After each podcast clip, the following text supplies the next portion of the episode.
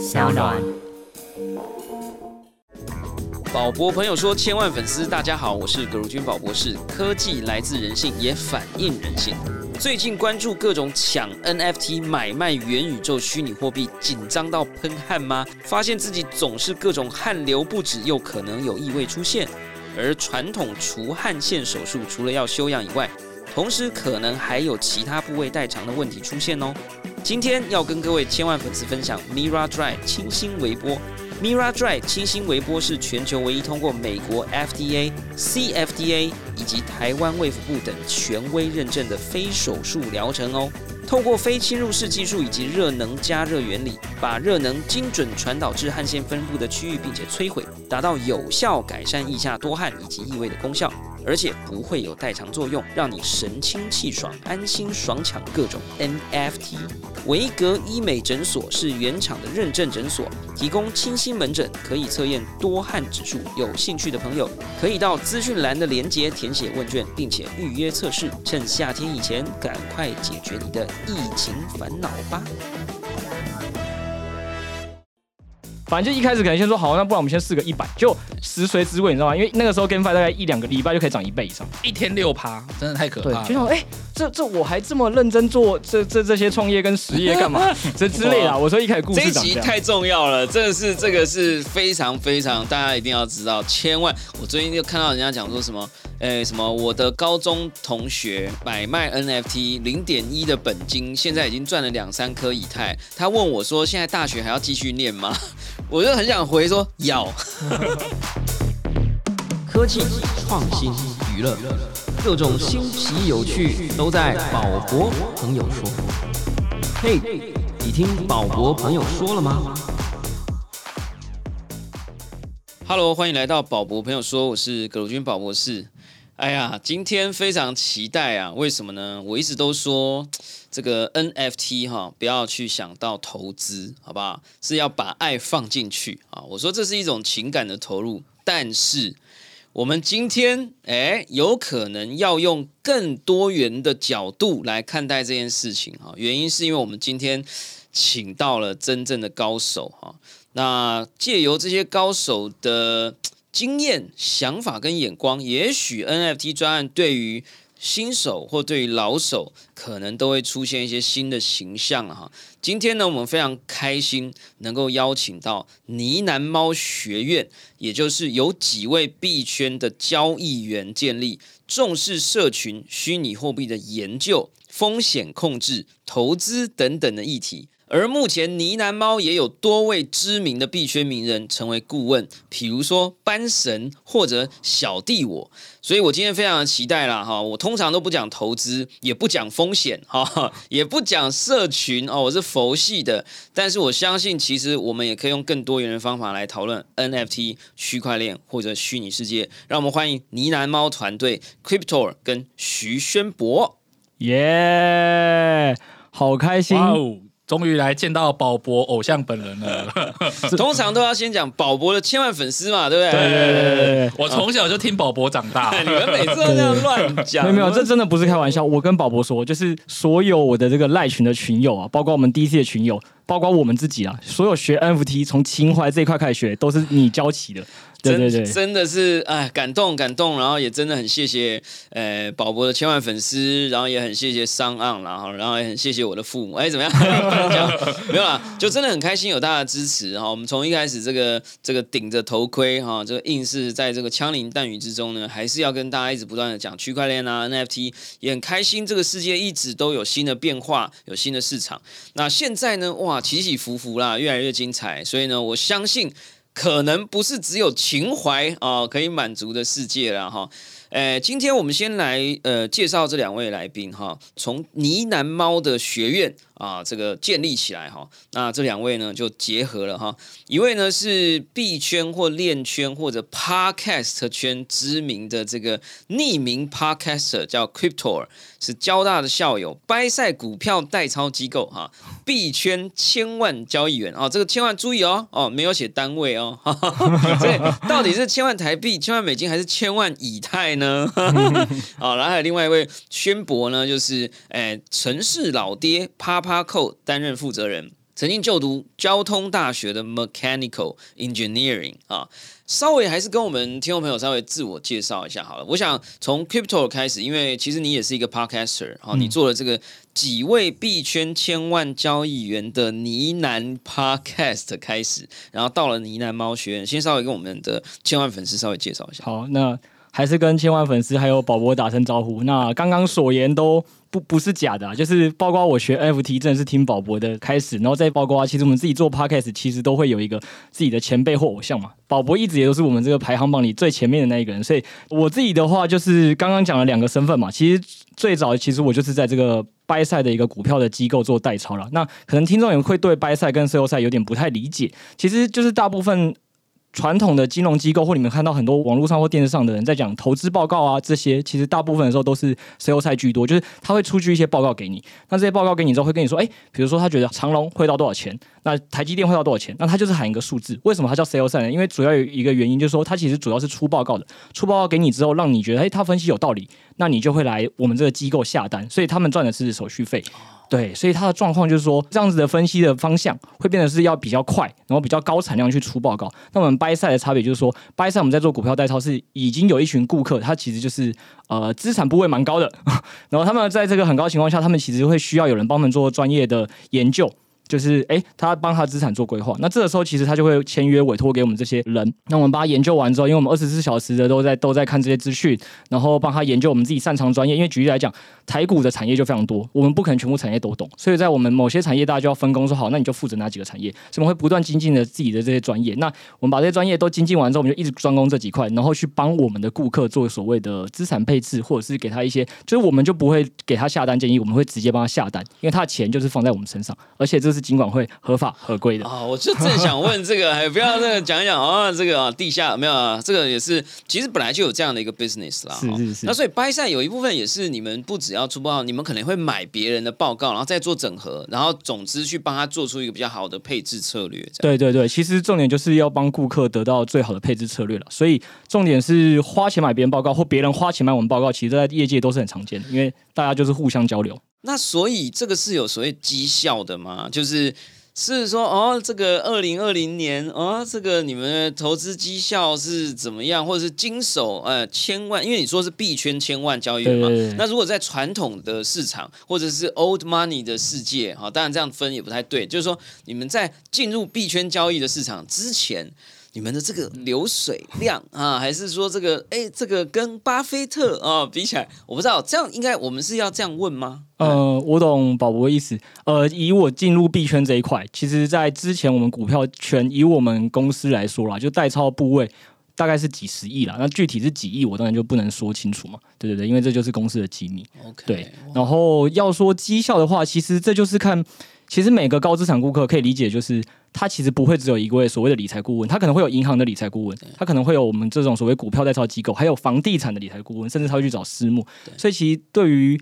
绩效而言，他可能其实是要依他是用什么面向去看待这件事。所以以我们公司来讲，当然最简单的概念就是说，我们一定要打败台股了，不然他也不用委托给我们嘛。就是什么零零五零大盘指数，那是基本上每年一定要赢的。如果没有赢，我们是不能跟顾客收任何钱的。所以我们的绩效一定要赢他们，大概是这样。哇，我不知道听众朋友到这里有没有感觉到，我们这一集真的有点不一样哈。有听我的节目应该都知道，我通常是不讲钱的，对不对？是是是。哦，我们也不讲投资，我们就讲情怀。对对对。这一集我们就要为了这个 crypto 哈，还有这个宣博来破例一下。总之啦，我觉得从不同的面向来讨论都是一件好事。那我觉得这个隔行如隔山啦。我之所以说我是情怀，是因为我以前对钱我不买股票，然后我也不做交易，我不做投资，所以我不敢谈钱。好，那我觉得今天有比较认识钱的人，比较认识投资人来，哎，我们可能就可以往这个方向来多谈一点。那这个我相信大家也可以感觉到 crypto 的思考速度哈，这个相当迅速。我刚刚听他讲话，那个那个数学公式都快要从他的 背景喷发出来啊！大家自己配那个 YouTube 的那个特效。我们我们自己的群群友有一个内梗，就说：哎，你这个人多厉害哦！我用两倍速听 crypto 讲话。对对对对，两倍速，Oh my god！好，OK，那这个宣博来跟我们介绍一下。我们刚刚其实有下去买咖啡，也聊了一下，就是说，呃，你本来其实做呃城市教育啊、然后呢，后来我们刚才听说想要城市交易，我就哎呀 哦，好了，稍微介绍一下自己吧。好，那比较可惜，我不是做城市交易。我看那个宝博一开始看，哎呦，你感觉很有钱哦。对，后来听清楚是城市教育的时候，哦，原来是教育工作者，那原来是跟我宝一样同宝一样。行的对对对对对对，那就是大家比较辛苦一点。对，所以有有情怀的，也有钱的啊，这个很重要。对，那我自己的话，我们是做我们叫城市老爹，那我们是专门做一个城市启蒙的教具，叫做海霸。那有一些家长可能有用过我们霸是霸主的霸还是霸主的爸霸？他成为海。上的霸主。哎，我对好像知道这个东西，你这样讲我就知道了。哦，哦我们之前有伙伴好像有跟宝博有共识过。对对对对，好像有，对好像有，对对对对，OK。所以我们自己本身是做教育的，然后我们很喜欢带小朋友去学习城市。那通常有一个会带小朋友学习城市的，有一个很大的原因就是我们当初学习城市遇到了一点困难跟痛苦，对，所以我们希望让他们用更快乐、更有效的方式带他们去带领，然后产生兴趣，然后建立好好的基础的那个背景之后，他们才可以继续走下去。那非常的荣幸，就是刚好跟 Crypto 他是我的学弟，然后还有他在去年的时候，他在跟我聊说，哎，我觉得其实在币圈这个地方的话，他其实是有非常多的机会的。然后你们是做教育的，然后你们也学习城市，你应该要往这个领域去探索。所以，我我们后来就想说，哎，那既然我是做城市教育的，那或许我们搞不好也可以来试看看，在币圈上面从基本上面去学习的时候，我们来探讨说哪一些东西是初学者他会有需要，而且我们可以用更有效率的方法去提供给他。对，然后也因此开始结下了这个缘分。本来就是学长学弟啦，是是在学校里就见过，还是后来才相认的学长学弟？在学校就见过了，就见过了啊、所以其实起源很重要了哈。我们先来朗读一段呢喃猫的起源哈。呢喃猫学院源自于几位币圈千万交易员的呢喃 Podcast，核心成员是具有法人投资背景的币圈交易员组成，社群重视基础研究、学习氛围、风险控制，希望可以通过好的知识呢喃哈，让更多人可以在区块链产业长久获利跟生根哈。那我觉得这是呢喃猫的起源哈。那我个人就更想知道，就是你们进入这个风险很难控制的虚拟世界的起源是什么了哈？那感觉你是被学弟拉进去的，哈，对所以我先问你的起源哈，就是说 crypto 就是。你本来的感觉在本来的世界应该生活的就还不错了哈，因为算 trader 吗？可能也哦不是这样讲，不对不对？不对不对就算研究员 researcher 哈，可能算研究员哈。我相信，因为你只要能够很心平气和、很专业、很职业的碰钱，通常都是很不错的工作。那你是什么时候最早？你不要又回到我这里哦。我听了宝宝，不是，我还我觉得一定有更早，就是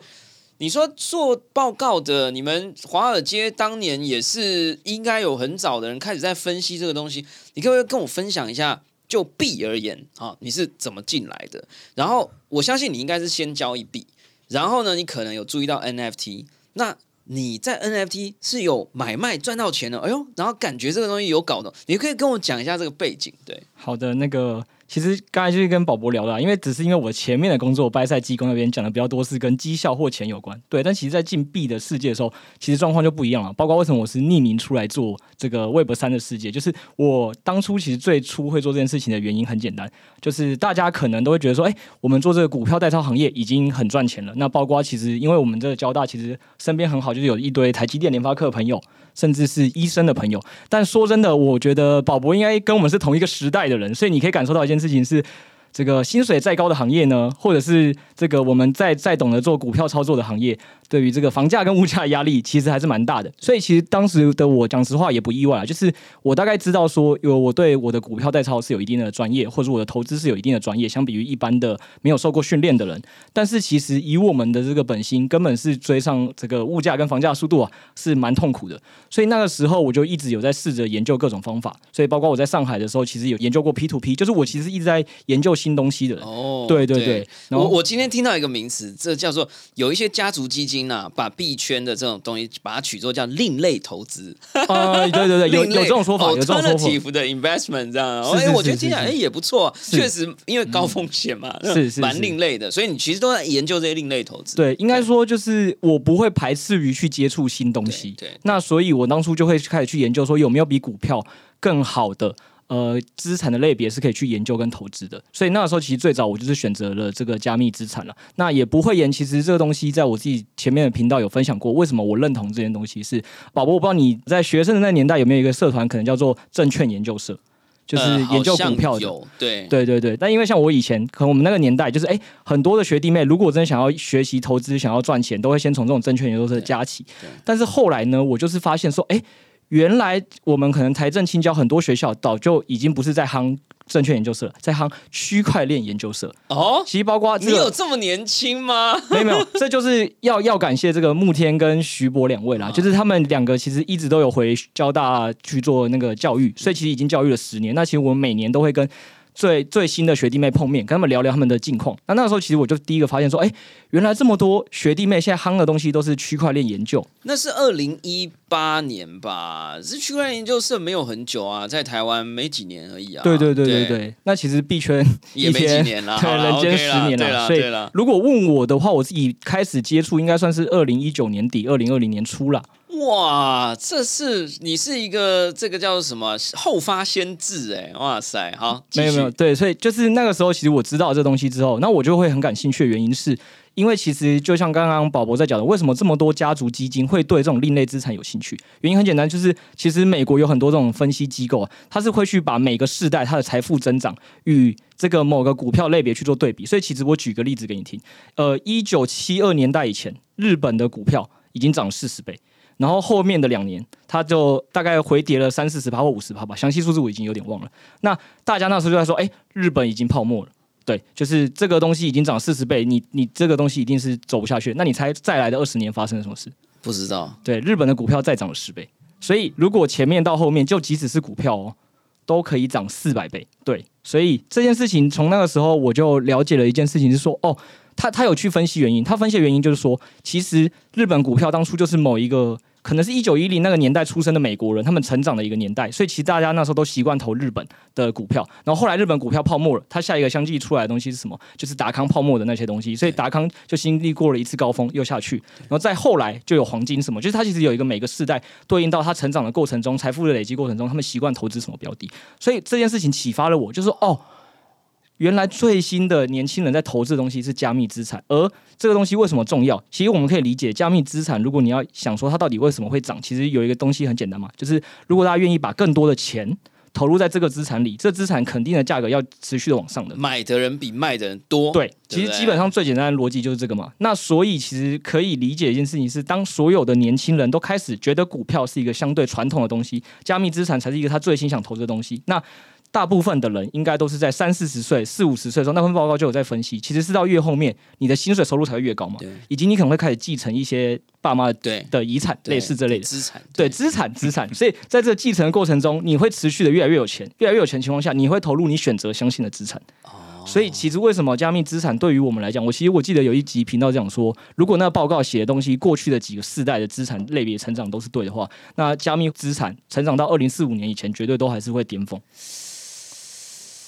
就是如果这逻辑你买单，，我我其实很买单这种时代性的分析，原因是因为有时候你切细去看很多的呃小细节，那个东西。都比不上时代的巨轮呐、哦，嗯你说你切进去看说，哦，Elon Musk 昨天买了狗狗币，然后又怎么样？那个都是很低调的东西。比如说我我之前看我很喜欢看的一本叫做什么比特币本位吧，还是什么，嗯就是嗯那本书我觉得很喜欢，因为它是去分析时代要素。他说：“其实你去看的话，他们的专业来分析，其实零八年的金融海啸，甚至是二次世界大战之后的赔款之后所造成的一个连带影响，有一点是这样。那我就觉得啊、真的是。”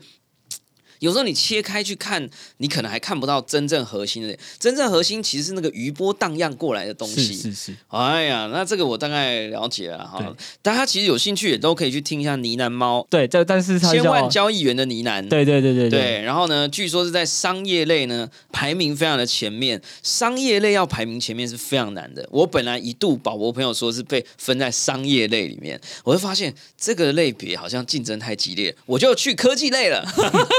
然后呢就可以排到比较前面。宝博太谦虚了，宝博没有，这是真的，这是真的，所以大家可以去听一下。那我们现在回来到这个宣博了哈，就是说，那你听到学弟这样，好像这个一九年进来，然后这个不知道是不是赚的满盆满钵，然后你本来是做城市教育的，然后你可能也被这个时代分析给说服了，你觉得有更多的人应该可以来了解这件事情。是这个原因吗？然后你怎么样的一个机缘？然后你自己有投吗？因为通常我自己理解，就是那个呃区块链病毒，它那个传染的潜伏期很长，就是你已经已经喷到一个人身上，然后他可能就哦没有反应这样，然后可能半年之后说，哎，我那个申请注册 KYC 没过啊，忘记了这样，你的那个发病 发病期程怎么样啊？看宝博在讲，我就想说，我是不是之前有跟你聊过，什么 完全特征跟我讲的一模一样？其实我在最早的话，其实是在接触我一个海外的朋友，然后他在国外一家就是很有名的币圈公司工作，然后他他也想匿名性，然后币圈人都喜欢匿名性，所以就不讲了。然后他就跟我说回来，他们那时候跟我分享说，他们买了一个 NFT，在今年去年一月的时候，哎呀，然后那好像还是就是 Crypto Punk，然后说什么这个 NFT 卖了一百万，然后我们说太扯了吧，你一个 JPG 卖个一百万，这什么鬼东西啊？就是大多数人的第一个直觉，然后还在那边跟朋友说，哎，那我们要不要赶快揪一下，搞不好还会再涨一下，可以再捞个团购，对不对？吃个鱼尾，对，吃鱼尾。现在才想看什么什么鱼尾，那个鱼都还没有跳出来，就是。对，但其实的确，刚才听的时候，你还是会觉得，就是啊，这可能已经太热了。你今天叫我做时光机去花一百万买 Crypto Punk，我可能还是买不下去。就是那个人的行为，你还是会有一个东西，有一个坎在那里。我觉得真的是这样，没办法。然后我印象很深刻，那时候还说好啦，回来。然后那时候也遇到了 Crypto，他那时候已经做了一年了，然后说他的已经做一年的币圈交易，那时候就已经是千万交易员了。但他那时候还没有上节目，就是说这么这么这么扯吗？那不然来买看看好了。然后我印象很深刻，那时候以太是一千七，一千七，对，然后我。中间的时候就是一样，就开始办一办，然后 KYC 没过，然后就觉得啊，好麻烦，然后就去吃饭，对，搞不好都有一千七，那到时候在高点，可能到时候就会下来，然后就过了在四月的时候，就到了什么，好像到了三千，三四三千，还没有还没有到四千，对。对，那我说啊，干错过了啊，找到那时候就买了，完全是经典的 pattern，然后到五一九，然后那就掉下来，我说啊，你看就说吧，还好我聪明没有过，我在等它低一点的时候，我再去办 KYC，然后最后又还是没有。然后最终最终会因为真的要去进来的时候，其实，在十一十二月的时候，有个朋友，哎，他今年在这边慕天，他们做那个 NFT，然后持续去做，然后他听他聊，然后听一些学长聊，然后都是一些我过去很敬佩的学长，例如在麦肯锡的学长，然后就像讲的嘛，从历史的距离来看，他觉得以太、那个比特这些东西，他是来革命的。然后我觉得就有被我说动，就是说动了，我说好，那不然来投看看。然后刚才一开始买的时候，那时候以太应该在十一月，然后还买 Sen 那个 Sen Box Sen B，然后一买马上从六到八。然后说哦，元宇宙，对对，这个议题会爆发，应该十倍、百倍的这个时候又要来了。结果现在剩下三块的五块了，那个还那个还可以，send send 还好啦。我那时候跟那个一个朋友，他说要不要承认看他自己，我们就两个人合资了五百万拿去打 GameFi。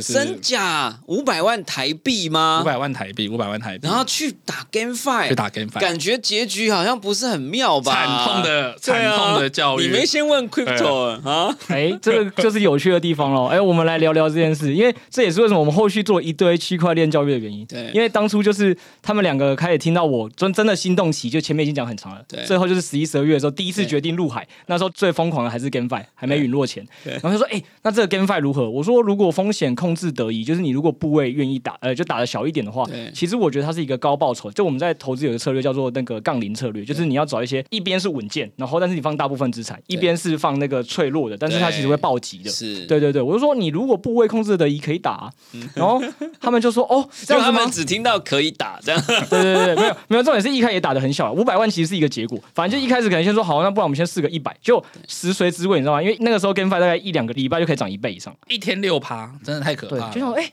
这这我还这么认真做这这这些创业跟实业干嘛？这之类的，我说一开始故事这一集太重要了，真的是这个是非常非常大家一定要知道，千万我最近就看到人家讲说什么。诶，什么？我的高中同学买卖 NFT 零点一的本金，现在已经赚了两三颗以太。他问我说：“现在大学还要继续念吗？”我就很想回说：“要。”好，继续。对，其实就真的对啊，少年股神跟少年币神的故事总是很多的。一次一次，就真的还是要很理性的去分析跟评估，对不对？讲回来，这个故事快快进到结尾，反正那时候就很好笑，是因为我也不知道他们公司到底有多少钱，或者是慕天跟许博，因为其实朋友之间也很少会聊钱，就是就持续在加嘛。我想说，哦。他们都加码都这样，是不是我放太少了？所以我们就三个人互相 formal，高呀！我跟你讲，买这个虚拟世界的东西，互相 formal 的力量超级强。对对对，你们就有一个那个聊天室群组，对不对？然后有时候就哎，我跟你讲，这个这个这个这样，然后 哎，你又下了多少这样？对对对，那我们就不说，反正后来总投入多少了。那个徐博盖说他们投了五百万，最后我家他们一起总共赔了五百万，所以那时候我就在我的 p a c k a g e 直接痛定思痛说。我觉得我的最初 p a c k a g e 其实是想要分享很多风险控制的观念啊，分享很多如何你去呃看待一个最新的加密资产。结果我自己居然犯了一个这么大的错误，然后也跟着一起被 formal 了。所以我那时候就跟所有群友说，我需要找三十位研究的伙伴一起打脸我。哎呀，哦，原来，所以这也算是呢喃猫学院成立的一个初衷之一。对对对对对，所以就持续的有在做一些报告哈。所以其实我觉得很有趣啊，就是其实呢喃猫呢，它其实每周呢都会产出报告给有在这个呢喃猫 Discord 的大家。你的 Podcast 专门讲解美股台股，那报告其实可能是讲呃 Token 或者 NFT，可以跟我们讲一下。呃，我相信其实从大家刚刚听他们的这个分享也知道，他们也都是深入其境哈，然后而且是这个很乐意分享的，然后也很愿意认错的哈。那也因为这样的一个机缘去创造这样的东西，我觉得这个报告应该是而且是共创的报告，所以就比较不会有这种 formal 主观的要素在这里头。跟我们分享一下这个报告里面大概是什么东西。这个报告其实主要就是我们后来就会开始想说，哎，我如何在避免犯我 podcast 之前 formal 那种错？因为其实，在 podcast 时候，很多时候就是一周一集，很多时候你其实是没有办法去一个人做深入研究嘛，因为币圈速度太快。有时候你分享一个最新的东西，哎，两周后你发现自己错了，可能两周前的听众可能就已经。呃，下下单了，或者让他们资产就损失了。对，而且他可能这一周才听到这一集，对对对对对，所以其实他都会有一个时间差。所以那时候我们为什么要来做这个报告？就说，哎，那我们是不是能请呃政治研究员，还有包括我刚才讲的那三十名的研究员，他其实能一起在这个报告里去共同讨论一些比较稳健的基本的，就是可以让呃更多群友是，哎，这个东西是经过正反讨论，经过那个有人深入去研究，比如说去研究代币经济，去研究了这个项目方最近有没有一些活动。然后以及研究他们未来有没有什么相关的议案需要通过。其实，呃，因为我们其实顾问就是 Benson 嘛，其中一个蛮有名的人就是这样。所以其实我们在跟 Benson 这个报告出具前，也需要经过 Benson。Benson 他就跟我们讲说，呃，他觉得我们目前这一块报告对整个市场很重要一个原因是他觉得我们在试图教育，就是很多。可能以前没有币圈投资经验的，他带着他自己过往股票的投资经验，各种投资经验就来了币圈。可其实币圈有个很大不同，就是币圈的代币经济模型跟过往的股票是不一样。股票是可能不会，你今年。发一百颗，明年就变成两百颗。可是，在币圈这件事情是非常常见的，每个代币经济模型都前面要用高 APY 吸引的。所以，其实如果光这件事情，很多的投资者在一开始的时候，你没有被这样子教育过，其实你的每一个投资前，你没有去思考过哦，这个代币经济模型未来到底会不会出现一个 VC 的砸盘？对，它的总量到底是什么？对，然后现在被控制在多少人手上？然后它是循环发行的模式是什么？它会不会销毁？等等等等。你如果只是看一个东西，哦，涨十倍了，哦，又涨十五倍了，那你可能看到的只是非常非常片面的东西，因为股票可能很多时候大家会觉得说，哎，我看好台积电这个产业，它会是一个龙头，那它可能确实就会随着时间在慢慢发酵，它的价格就会水涨船高。但是币圈很常是，就算一个东西再好，那其实我们报告里就点过了，就是现在不方便直接讲，因为那已经是猫友的权益。但是就有一些大家知名的公链，它已经主打虚实整合，主打某些东西，但我们实际上研究完，深入了，就是它是其他国家的公链，所以我们就去他他们国家的公链，用那那个国家 Google 翻译的语言，去他们的论坛里讨论的时候，发现。嗯，跟他讲东西完全不一样，对。但这些在中文圈看到都不是这样，这个中文圈只看到说它是一个就很棒前，我只能说未来以太这样哈，前二十名的代币，前二十名的代币，然后讲的对对对，未来的以太，然后它是非常的好。但是不论他自己的子协议的代币经济，包括他自己宣称的很多东西，其实在韩国都已经被停用。哎，那可不可以跟我们分享一下？就是呃，因为我也才刚加入嘛，也很开心，这个呢喃猫学院邀请我作为这个算是。顾问猫猫之一，刚刚所提到的这个班神啊，算是你们的头号顾问猫猫之一。班神呢，真的是传奇人物，我在这里还是要花一点篇幅来跟大家介绍一下他。呃，所以我觉得他愿意合作的，我觉得这是一个非常非常指标性哈，因为他呢，Benson 呢是在众多的人都还搞不太清楚比特币是什么，然后还搞不太清楚交易所的意义是什么，然后呢，他就开始。大力的在呃研究跟推荐大家去使用一个叫 FTX 的交易所。那 FTX 大家应该知道，现在是的规模，反正就是那种也是可以去赞助球队啦，哈，也是可以去搞一堆有的没的啦，然后也是可以去拍这个超级杯广告的啦，哈，这个非常非常大规模的。那当时呢，我真的记得他在我的脸书上面就说，FTX 这个交易所真的不错，呃。他现在呢，这个平台币一块美金啊，呃，我觉得大家是可以花一点点这个不怕损失的钱，哎，来这个投入一下这个市场。这个我们今天录音的时候是四十六块哈，中间可能还有更高过。然后他还不只是只有一次，你还可以说他运气好。再来，他就说这个 FTX 生态系出了一个币叫 Solana，这样。据说呢，他做了很仔细的研究以后，觉得这个东西有搞头，所以他也推荐他的这个 FTS 这些 holder，然后就说，我觉得这个东西可以。然后他们还做活动哦，拍照比个耶，就是说希望索拉可以到两块这样。然后呢，在下一次实体活动比一个八，希望索拉可以到八块这样。大家知道索拉现在多少？最高曾经两百了，现在应该是一百了哈。所以真的是很不容易，然后现在其实有这样的一个合作，我觉得很棒。那可不可以跟我们讲一下，就是说，呃，最近这个市场这么的变动，你们对于市况的分析或者看法，可不可以给我们一个？我都说我叫非理性乐观哈，然后我都是情怀分析师，所以我觉得我我真的我的节目啊，也先跟千万粉丝讲，就是说。我觉得是给你做参考，你千万不要听我的节目去投资，因为我也不会投资。但是我就很想要听你们分享，就是说 NFT 接下来会怎么样？上一个很有信心告诉我们的叫林之成，说这个就如同一场比赛啊，第一颗好球还没投出去，我们 NFT 的市场现在到底球赛第几局了？好，这是第一个。第二个是。呃，有人还是不喜欢 NFT，他喜欢做币啊，这个币的交易，虚拟货币的泡沫啊，什么时候来？就是你看现在来一个黑天鹅，对不对？说打仗就打仗，然后台湾媒体一天到晚那边说，哎，什么俄罗斯，什么什么普丁把他的女儿跟老婆都藏到地下碉堡，这个碉堡是可以防核弹的哦，然后核攻击？问号这样。就一个月前，我可能还可以讲说啊，我觉得这个经济呀，数位黄金啊，怎么样？我现在老实说，我我不知道怎么看，你可不可以给我们一点理性的分享啦？也不能讲分析，就分享。我觉得 NFT 的部分是不是慕天其实可以先分享？因为慕天其实在自己作为发过好几个 NFT 的人，以及观察过国际市场的人，你其实是怎么看待台湾或亚洲区的 NFT？对，我们今天有个话外音，到现在都没讲话，又到我来了，又到你了。对，呃，这个 NFT 哦，我自己觉得它是有一个循环啦啊。以二零二一年我的感觉，大概一两个月就会循环一次。那当然有些时候就是，我觉得它是一个风潮，就当大家疯到一个极致之后，会突然开始，很多时候像现在白单可能很多都 mint 不完，会发不出去。对啊，但是它其实一两个月就会震荡一次。那我个人认为，NFT 只要它没有遇到整个区块链的大熊市，就是可能在几年前的状况这样的话，NFT 应该在两个月后都有机会再起来一波。对，那台湾的时区跟欧美时有有一点点落差，因为台湾是在十一月的时候开始往上冲，然后十二月跟一月左右这个交界到高点，所以它大概你看嘛，它这个冲两个月之后。动能就没了嘛，对，它就下来。所以在二月的时候，其实台湾已经很冷了。可是国际大概是在一月高点，然后二月还在高点，然后三月开始冷。所以这个我我觉得它是一个这样的震荡啊。当然你说整个区块链直接进入大熊市，那 NFT 绝对流动性爆掉，那大家就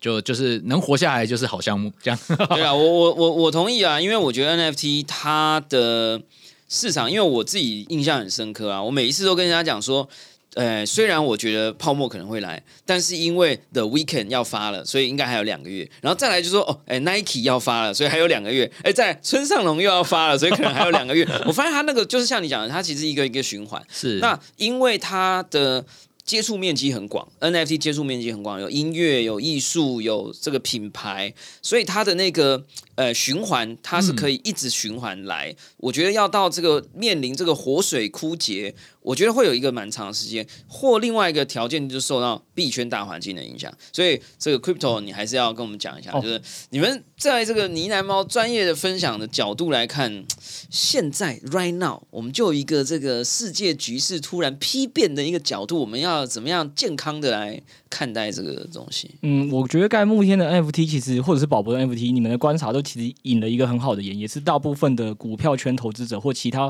圈子的投资者在进币圈时候会最不适应的一个点。就大部分可能有一派投资者，他是知道自己有点忙，他平常就有自己的事业要做或工作要做，或有家庭，他没有办法很长时间的看这些加密货币或 NFT，所以他选择做什么？他选择长持，就是相信这个东西产业会持续繁盛，对，然后就会越来越好。那那如果你选择这样，其实没有问题，因为我们刚才已经前面讲过，加密资产如果你愿意相信它到二零四五年，那中间这些小波段你其实可以不用管它。但大部分最大问题是，当波段出现往下的时候，散户最大问题是克制不住心理的恐慌跟痛苦，他就会想要。乱砍，改变自己的策略。对，重点是改变策略。我们投资人最怕是改变自己的投资策略。对，所以这件事情讲回来的话。其实我要先跟大家讲一个，第一个重点是我们刚才讲说，为什么币圈你可能需要先了解代币经济，VC 什么时候准备砸盘，以及这里面的人的组成。因为币圈一天人间十年这个说法是所有币圈人都知道，所以其实你不要说 NFT 有什么周期，币有周期，GameFi 有周期，任何一个新的赛道都会有周期，因为这里面的人太喜欢找新的论述或新的亮点赛道就去冲。所以你你如果任何一个投资者啊，你如果期待自己要长持某些加密资产的话，我觉得首先你要真的有非常强的研究的能量或精力，你可能才去尝试任何一个加密货币会是比较好的。因为如果你没有这样子的概念的话，呃，我举一个例子啊，去年二零二零年是一个 DeFi 之下。所以其实 DeFi 之下的七八月的时候，其实有很多 DeFi 代币哦冲上去的前十名、二十名，那大家就觉得哎，DeFi 应该是王者。所以到后来这个中间，二零二一年的时候，其实几次的下杀，比如五一九，哎，捡便宜嘛，对，一堆人去捡了 DeFi 嘛，没有起来过。就是 币圈其实很多的时候为什么没有起来？那其实这个我有跟 Benson 聊过，他就觉得其实这还是有回到一个什么叫一环，VC 的成本就这么便宜，它比你还低，它当然要砸盘，然后再包括这个代币经济的解锁，很多本来就是在二零二一年这一年会开始解锁，或二零二二，所以我觉得这件事情还是回。归如果要给所有人最大的建议，就是你如果选择要长持加密资产。其实我觉得是蛮危险的，除非你真的有足够的精力跟时间去学习。我不能。好，你说第一个重点，对对对，不是还有第二个没有？第二个重点是让大家想说，哎，那我绕了这么大圈，可是宝博可能好奇或听众好奇问题说，那我到底怎么看待未来的一个币圈的市场嘛？所以我要先讲回来一个点，说大家要先了解自己的策略是什么。那以我来讲，因为我是属于一个相信加密资产会走到二零三零或二零四零以后的年份的，起码现在短期来讲，我觉得它还在上升，可能就是二零二五年或二零三年，我发现有下一个东西出来的时候，我又会变化到下一个资产。但以现在来看，我对它是长期。看好的，所以我会忽视小波段哦。对，所以你说去分析说啊，俄罗斯啊，这个乌克兰，这个其实可以讨论，但是它是不是会影响你的长期策略？就像你刚刚讲的，其实最怕的是你一直在改策略这件事情。所以其实不一定需要这样。对，我想在教育听众有个观念，这有一个观念是，虽然我长期认同是会往上走，但是我觉得我刚才讲的几个东西是这个币圈的变化本身就是快速的。二就是像。宝博讲的，就是乌俄的战争是一个新的黑天鹅，你也不知道会多久。对，然后包括这个，大家还是知道说，今年这个美国的这个资金宽松就开始缩紧，这些东西其实就很像以前大家常常讲说，哎，如果银行利息给你十趴，其实很多人就不会去投资，就全部都拿去放现金嘛。所以其实现金也是作为我们整个投资人的概念里资产配置的一环。那今天为什么会选择从现金流到股票，流到房地产，流到加密资产，都是因为过去觉得现金被通膨的太快。对，那所以这件事情回到这边，对我来讲，就是说，我要跟所有听众讲的是，当我们现在看到很多市场有一些风险要素的时候，其实我们要做的事情是降低自己的呃加密资产里的一些部位，那往稳定币这些东西的放贷去走。我可以给大家一个概念啦，就是大部分美股跟台股的投资人啊，你去拉长他十年、二十年绩效，每年只要能投报率在十趴以上，就已经觉得这个投资人的绩效是不错了。哦，但是鲍勃肯定知道稳定币放贷。基本上现在给的都超过十趴以上，如果你会挑平台的话，所以大家已经出现在一个最好的年代了，就是加密资产给你的稳定币放贷。之不需要动脑就可以给你这么高利息，轻轻松松打赢大部分美股跟台股的投资人，然后大家还会想要去追求什么一夜一百趴、两百趴？其实我觉得是一个有点舍本逐末、有点太快了的一件事情。所以对于我现在来讲，投资最重要的一件事情是先保本、先长期的活在市场。所以我这个时候会先把这个稳定币的这些资产部位拉高。那我宁愿少赚这一段，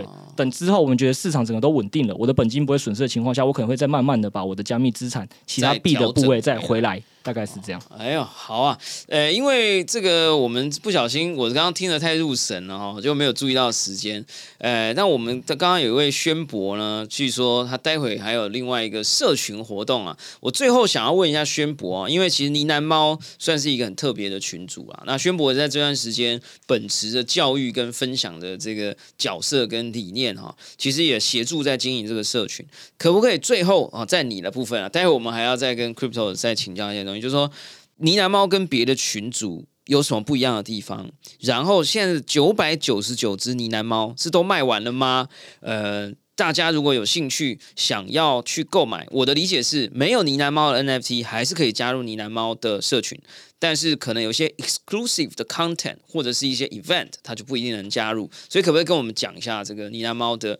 跟别人不一样？然后以及大家如果想要这个进入这个神秘的呃这个小树洞，哎，我们应该怎么做？这样？好，那我觉得呢喃猫跟其他的社群最不一样的地方是，可能跟我们的 DNA 有关。就是很多的社群，他们其实是先发了 NFT 之后，然后再想着是怎么去建立社群。但我们其实不太一样，我们是先有了 Podcast，然后我们累积了一定的听众，有了自己的赖群之后，这些赖群的朋友们敲完说：“哎，我们想要来成立。”就是这样子的一个 NFT，可不可以让他们去做？然后我们评估一下，我们觉得 OK。如果我们想要在这个里面继续往下去深耕，这个应该是对的。然后再结合我刚才说的惨痛的失败经验，就是我们觉得我们应该要重新建立一个好的投资习惯。关键是要让你在这个里面活下来。就是 Chris 他他常跟我说，就是其实投资是你的那个思维的变现，就是你不要赚你不知道的钱。那这样的话，你终究你会赔回去。那我觉得在呢喃猫里面，这就是我们非常强调的，就是我们希望互相提醒，就是 他说：“哎，干这个东西不行啊，要注意，就是要小心。”变成 D O O 啊，Do our own research 啊，对对对对，宝宝，我的诠释非常非常的好，所以我觉得大家就是这样子啊，就是我们 DNA 不一样，我们是先有社群，再发 NFT，然后再慢慢往下走，顺水推舟。对，我们顺着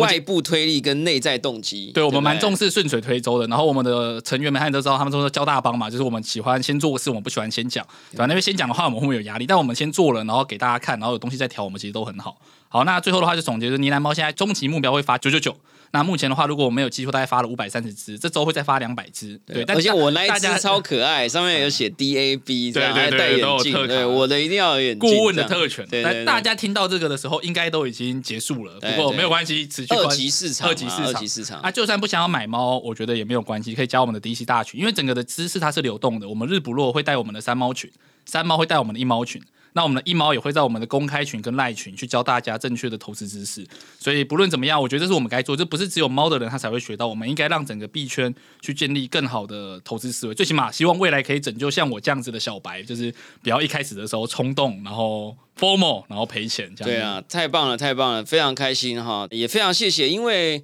呃，我相信每一个这种所谓的 NFT 啊或币圈的群主都有不同的味道，都有不同的气味啊。有的群主是说，哦，我赚了三千万，我赚了三亿，所以我现在来弄一个 NFT，邀请大家来加入，哎，这也很不错啊。但是你们也蛮特别，就是说我赔了五百万，可是我们很相信这个东西，而且我们一起来研究，我们可以来防止更多的人去。遇到跟我一样的错误，诶，那我觉得其实在这个过程里面呢，我们的千万粉丝，大家可以自己去感觉每一个不同的社群的气味。那你如果有时间，你可以都加入没有关系。那如果你觉得诶时间有限，那就是选一个你自己觉得气味跟你最接近的，你觉得最有趣的、最亲近的，那我觉得都会让你在这个呃 NFT 啦或币圈的这个参与的过程、学习的路上，可以有更多的人可以跟你一起切磋，看见你自己漏看的那个部分。那也回来这个 Crypto。哈，因为其实我相信大家都知道啊，在虚拟世界里面哈，哎，真正愿意要匿名的人哈，才是真的老司机啊。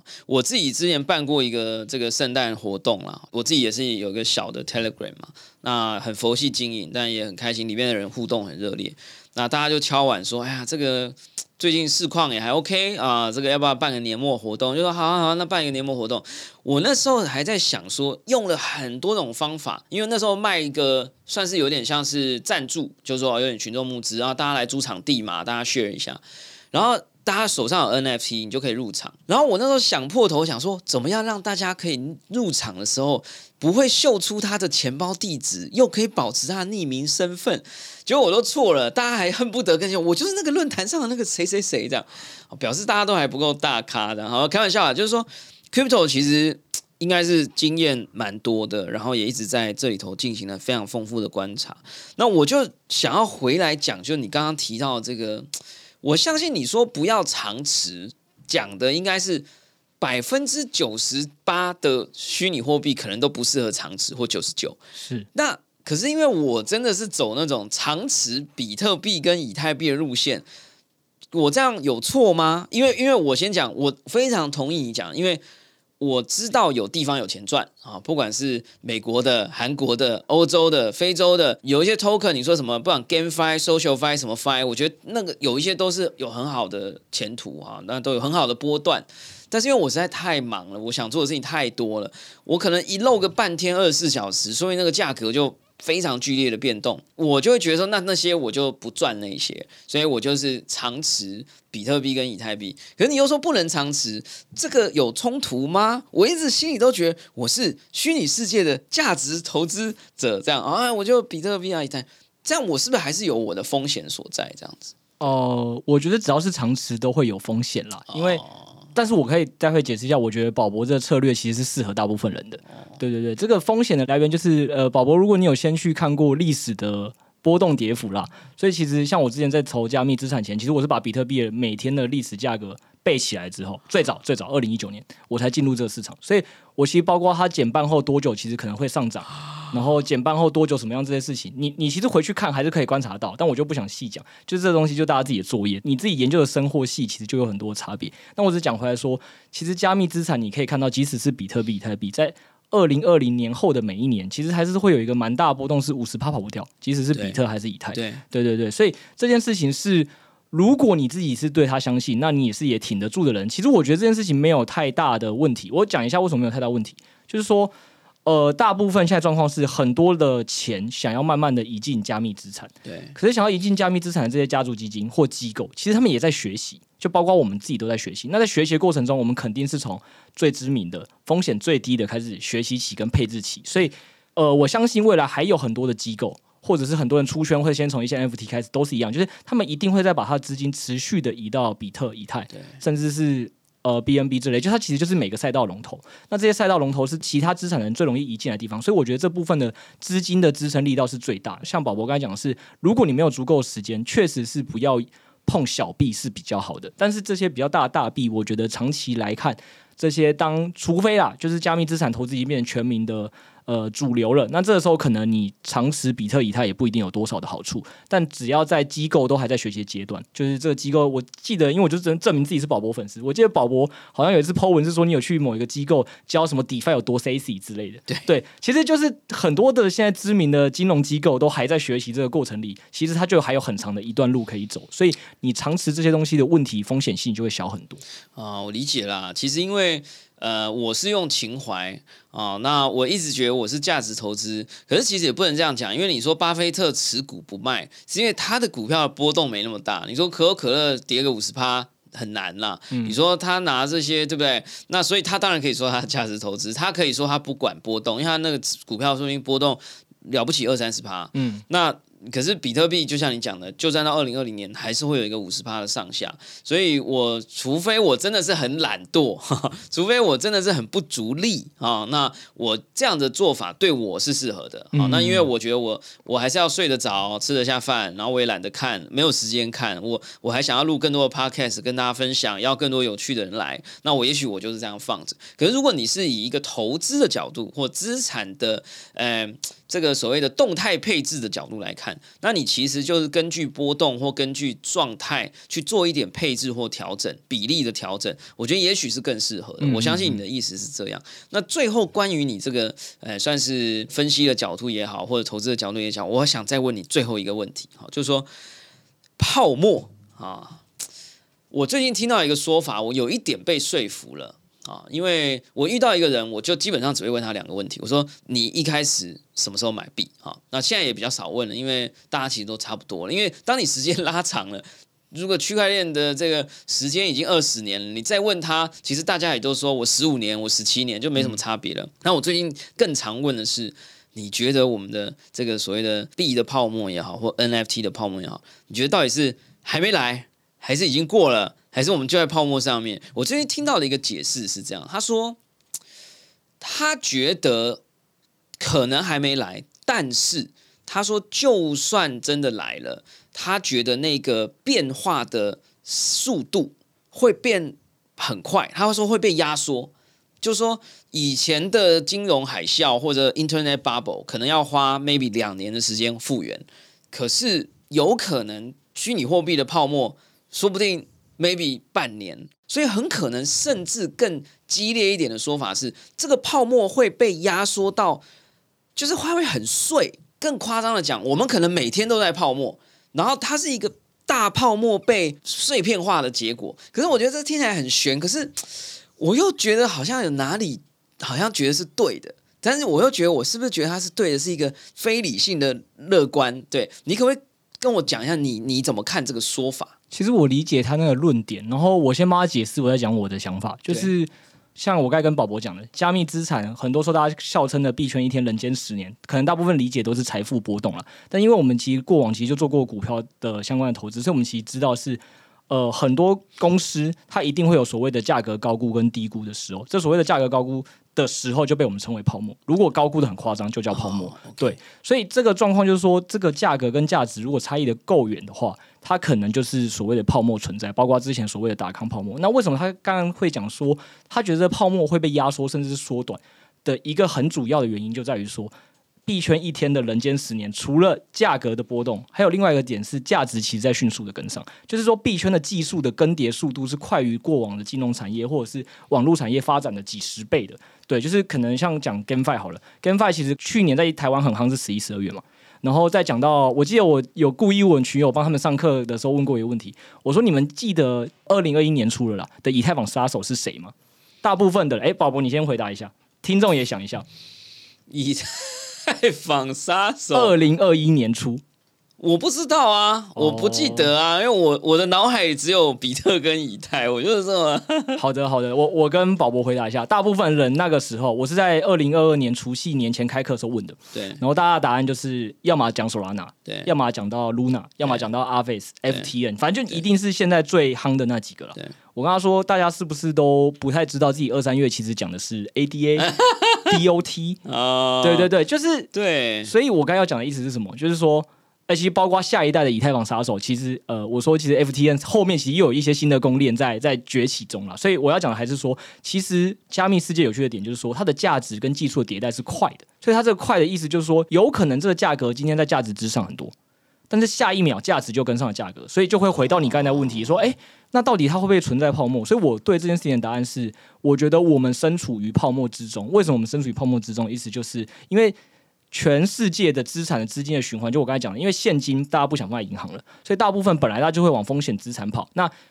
更有钱的人，他的风险的承受能力就会越大，他可以用很小的部位就直接杠杆了一个世界的波动，所以对他来讲，那时候加密资产就很小。我记得那时候最有趣的一件事情是，其实我早就预言，二零二零年啦的时候，我就已经跟我的朋友讲说，特斯拉一定会买比特币。当做资产负债表一环，我可以解释一下那个原因怎么来。我是二零一九年就就进入这个圈子嘛，然后在二零二零年我就一路看到美国的第一个公司，然后还有一些北美的富豪开始买了加密货币，然后再到十二月的时候，就那个呃维策略这间公司啊，大家现在都已经知道，他就在 Elon Musk 底下留言说，哎，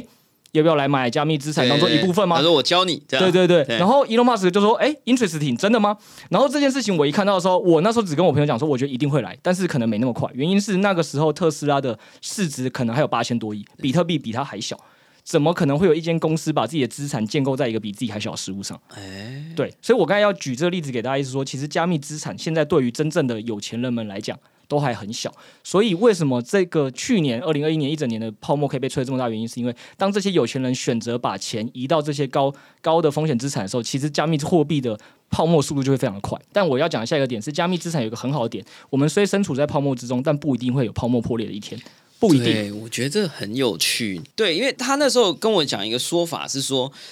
因为以前所谓的泡沫破裂这件事情，是因为那个信心崩盘，信心崩盘其实是需要时间的。我记得我有去看 Internet Bubble，并不是说嘣一声一天之内跌掉六十趴，其实不是，它其实是一个，它还是有时间性。零八年金融海啸，它也不是突然间哇崩到最底，其实也不是，它会有一个时间性。是那所谓泡沫破裂崩盘，是因为它下来，就是你刚刚讲的价值跟价格脱钩。它如果没有办法很快的 fix 这个东西，那大家信心就越跌越低，所以那个脱钩就越拖越大。对对对，那可是如果技术也好，或市场也好，尤其现在加密货币，它是一个全球化反应的市场，是所以它有可能哎稍微要破了，破了一下，哎这个破了三十趴，它可能就等于我觉得就是有点像你讲，就是我们就在那个泡沫里面，可是那个泡沫是有点自我修复的，像对对对，像现在有一些那种材料，像那个手机壳或者那个厨房的那个石板，有一些那种最新的材料是你这样刮坏了，浇热水它自己修复，就是哦，很酷。很我觉得好像有一点那个感觉，但当然，我觉得大家自己自己理解啦哈。我自己有一点买单，就是因为这个速度有可能快到它很难真的跌到八十 percent，就是因为它下来三十趴，好像已经要到五十趴，下面的力量可能会上来，或者是它中间发生调整的速度很快的时候。它的这个东西就会被化解掉，你是不是有点这个感觉？对，其实其实我完全都觉得宝博盖的理解或者那些共鸣，举例我都觉得是跟我想法是一样。但我这边还是要跟所有听众讲一件事情，就是我们这些投资圈的或资呃所谓资产代操圈的，我们都会跟我们的所有顾客讲，我们今天讲的任何东西都是建构在我这一秒接收到世界讯息所给出来的结论，所以。我的意思是说，就我现在看起来，可能我们确实身处在泡沫之中的原因，我刚已经解释了。那会不会真的泡沫破裂，就是要看价值有没有跟上？那也有可能明天就有一个新的科技技术、新的一个历史事件，就直接把泡沫戳破，也有可能。对，有可能不知道什么原因，它让它这个价值跟不上价格了。对对对，那或者什么样的原因？这这有可能，我可以是是是，所以我只是要提醒所有听众，还是不要听完任何一个 KOL 讲的话之后就说，哎。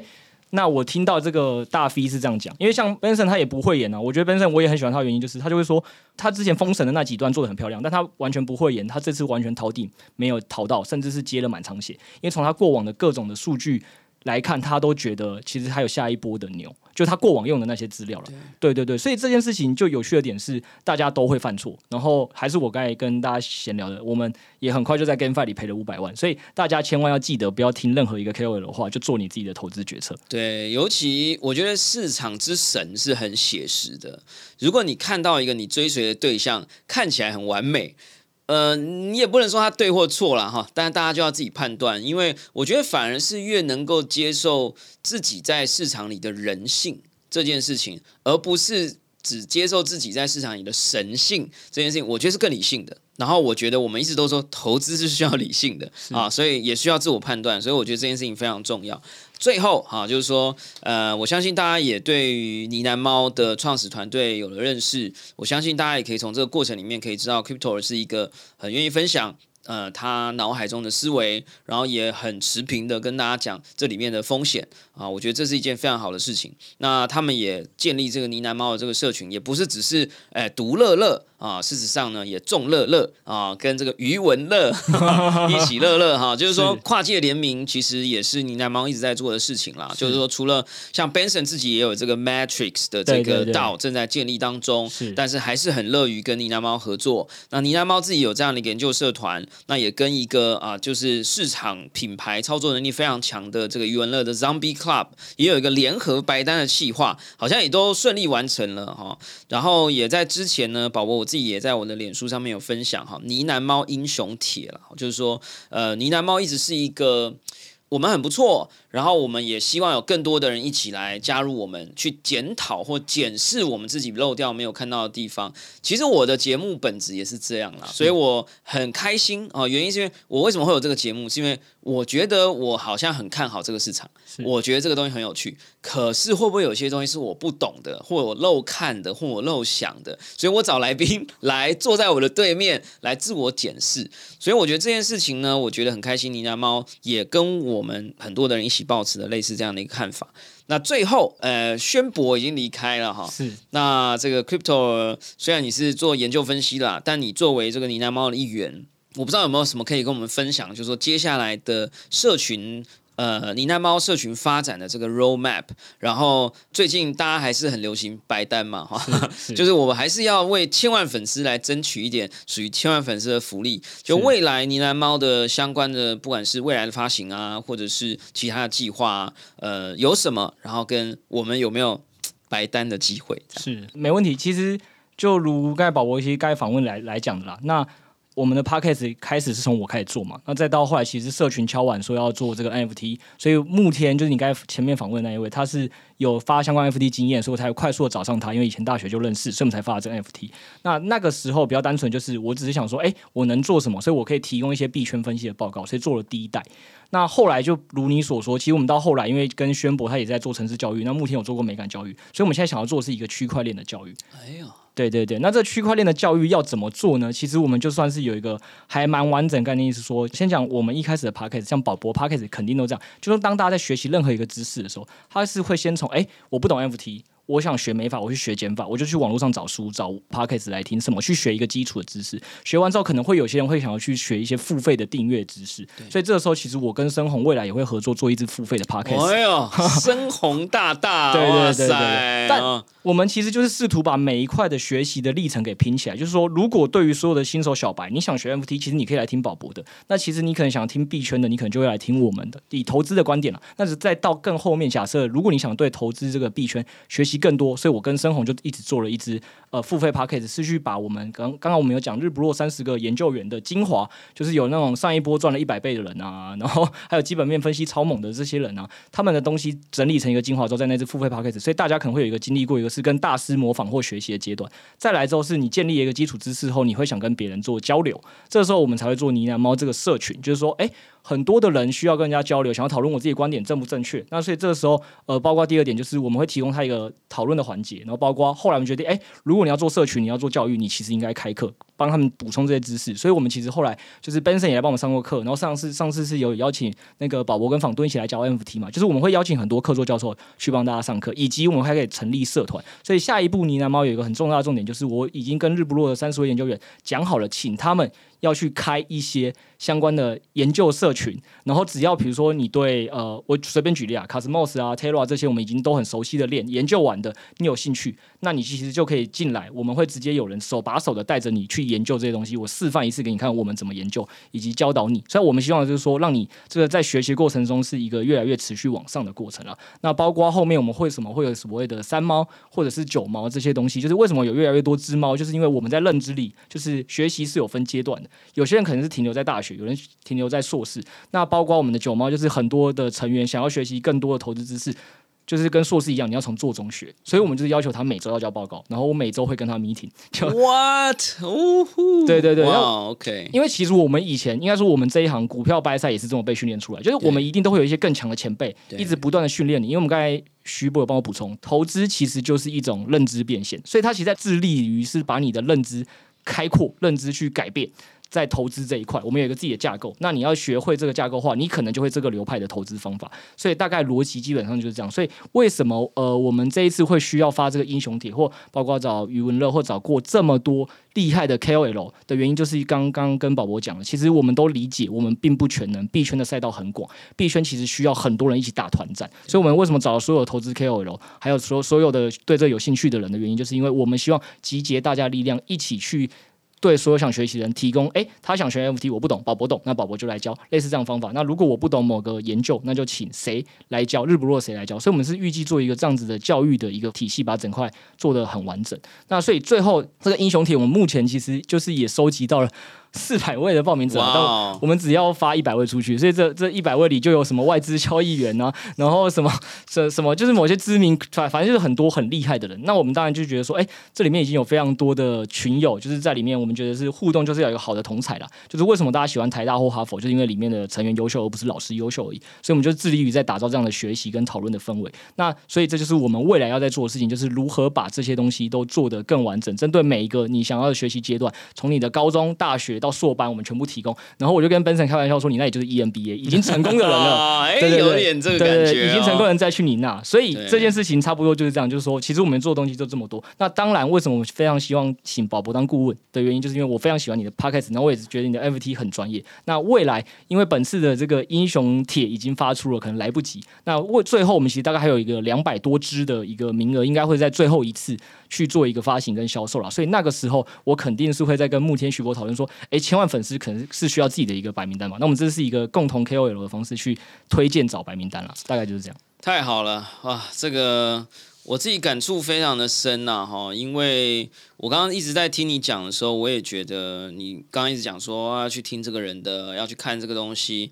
啊、我觉得作为一个初学者也好，或者是一个 podcast 的听众也好，可能就会觉得啊，只不过是买个币而已，只不过买个 NFT 而已，要这么累，这么辛苦。可是我觉得就像你讲的，其实当你把它变成是投资的话，你如果是情怀，你当然可以只听两个 podcast，、嗯你可以只听一个人说没有问题，你可以只听你自己说，你你喜欢你就买。可是当你想要把它很接近你的资产配置也好，或者你的投资行为也好，就像你讲，它是一个认知变现。那认知怎么来的？有分你自己本身的认知，你还必须要有个对照。你要知道别人是怎么看的，然后你才回过头来反省我这个认知对吗？